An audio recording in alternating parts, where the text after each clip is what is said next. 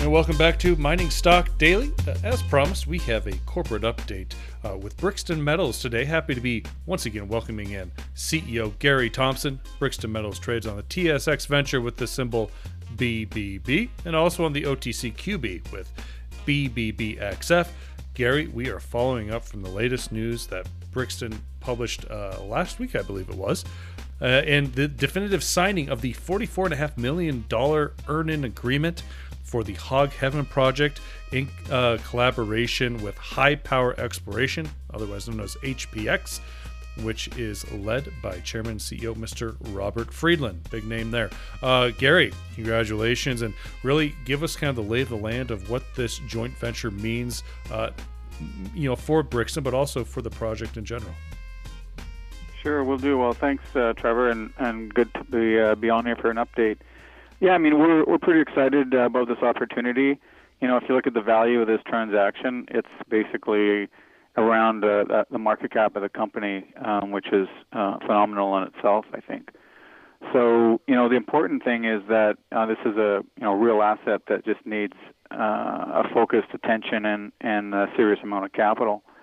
So, you know, we're excited to have a world class team uh, like like HPX come in here and and um, you know, really get at this thing. And uh, you know, the plan for those guys, from what I understand, is to get in there with their uh, proprietary uh, deep seeing uh, typhoon uh, geophysical survey, which is basically a, a juiced up uh, IP survey that can see quite deep. And um, we're excited to see uh, what comes out of that, and that's going to really point them into uh, you know the, the phase of drilling, which uh, the scope and scale which of this project has never seen. Um, and so we're all excited to uh, see what they can pull out of this thing. And it's it's really a focus on, you know, uh, battery metals, if you will. I think that's the real driver here: uh, copper and uh, and silver and gold. I mean, we we believe we're seeing pretty high grade silver and, and gold and some copper in the upper part of the system of this this deposit. And we believe that uh, based on what we're seeing, is that the copper and gold grades tend to improve uh, as we go down into the system. And it's really probably a porphyry copper gold system that's driving this thing, um, you know, uh, which is high sulfidation indication at surface. Uh, you know, we see multiple styles of mineralization. So, um, yeah, we'll see. I mean, the, uh, I guess the hope would be that they're in there drilling um, sometime later in 2021. That would be um, that would be great. Uh, so this Typhoon geophysical surveying technology, uh, it is pretty remarkable what they've uh, been able to see some of the data from this uh, from these tools. Uh, will they be sharing that information with you before they share it with the market, Gary? Well, yeah, we you know we're working in partnership with with HPX on this, so we're definitely going to be you know, in in the data as as it comes about. Um, you know, we're excited to see that, and you know, we did some uh, airborne uh, geophysics as well um, uh, a few years ago now, and it looked pretty uh, looked pretty compelling as well, um, highlighting areas that we were drilling and, and some of the previous workings. So you know, it just hasn't seen the uh, hasn't seen the exploration budgets uh, for many many years. Hey, is this kind of just a small part of a larger exploration kind of strategy for HPX? You know, uh, Mr. Friedland's obviously known throughout the world of going into some of the, uh, well, I guess you say unfavorable parts of the world and jurisdictions. Obviously, having great success with Ivanhoe in the Congo, uh, but coming back to the United States and looking for deposits uh, seems a little bit unlike him, actually. Well, no, I would say uh, I would. I don't think so. And what I've been able to uh, read into, you know, how they how they work is that they go they go where the opportunities are, and I think they end up in those places because that's where the opportunities are, and they're not they're not so concerned about uh, geopolitical boundaries. Uh, that you know they they have a solid team that can work with uh, you know with locals and and build that uh, confidence and and um, in trust and, and partnership with them. If you look at what they're doing in the DRC, uh, I mean, uh, you don't see too many other companies uh, accelerating like like they have been in places where a lot of people don't want to go. So they just end up going there because that's where the opportunity is. I think more than more than not. Well, it's it's also a place you know we haven't seen quite a uh, development project in the copper space quite like uh, that project in the Congo as well. It's yeah, it's pretty pretty remarkable and and phenomenal grade, and uh, it's really uh, world class for sure. And and I think the interest in the U.S. projects. Uh, I know HPX has other other assets that are advancing and developing in the U.S. as well. So my take on it is that they're looking to build a U.S. Uh, based platform, a mining company uh, that will uh, provide uh, these stable uh, uh, projects in. Um, you know, and especially if you look at what's happening in the uh, in the EV world, and I guess we'll call it the electrification uh, movement. Um, you know, silver has the uh, highest electrical conductivity of any metal. So silver is going to be important. If you look at the projections for the demand for um, metals in this electrification movement, uh, the copper and silver, you know, basically all battery metals are, are going to be. Uh, we basically don't have enough of those metals, so so it's really uh, we need to get at these things uh, quicker than than you might think. Um, it's a bit of a a bit of a rush to get these projects uh, to the development stage. Uh, can you break down kind of the structure of this JV earn-in agreement between Brixton and HPX? It looks like there's a couple stages here uh, with the monetary value to be paid on on each stage. Sure, it's correct. It's a two-stage, uh, 11-year earn-in option. So stage one provides for uh, four and a half million. These are all U.S. dollars. Four and a half million to Brixton over six years, and HPX um, shall spend uh, 15 million U.S. to get 51% of the project.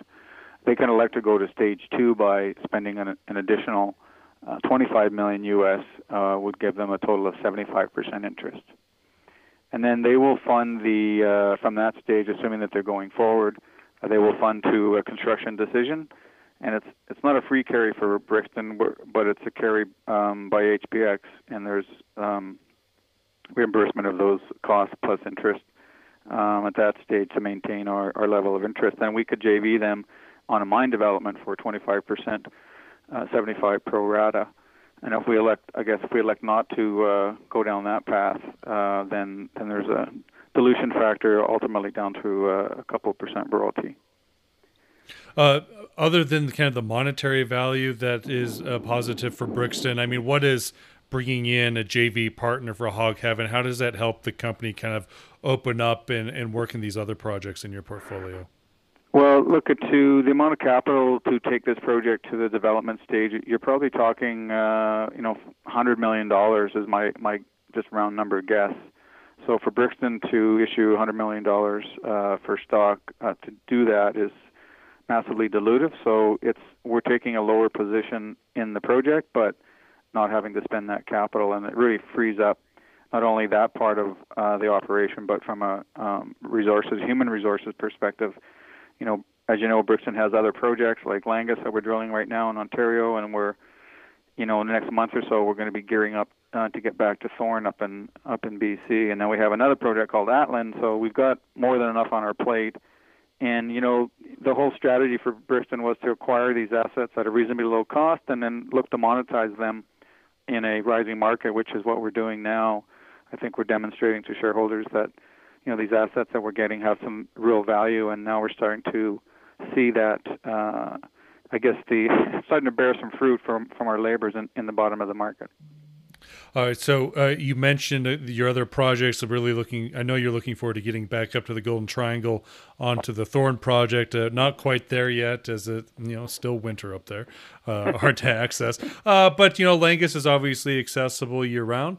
Uh, drilling is underway. You know what's the latest from Langis, and when might we see the next round of drill results?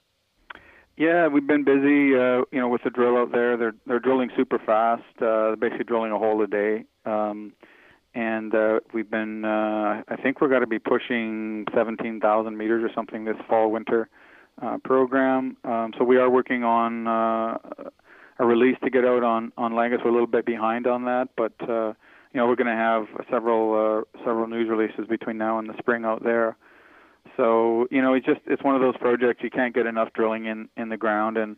You know, we may we may need to uh, to ramp up our activities uh, on this project um, or you know bring in a partner or try and monetize it somehow. I think you know if we look at these the scale and scope of the opportunities that that we have, the I think the big drivers for for Brixton this year is going to be uh, either what comes out of Hog Heaven from uh, HPX, the work they're doing, uh, could be great for us, and also the uh, the budget we have planned for Thorn uh, this year is is uh, probably be the biggest budget the project's ever seen.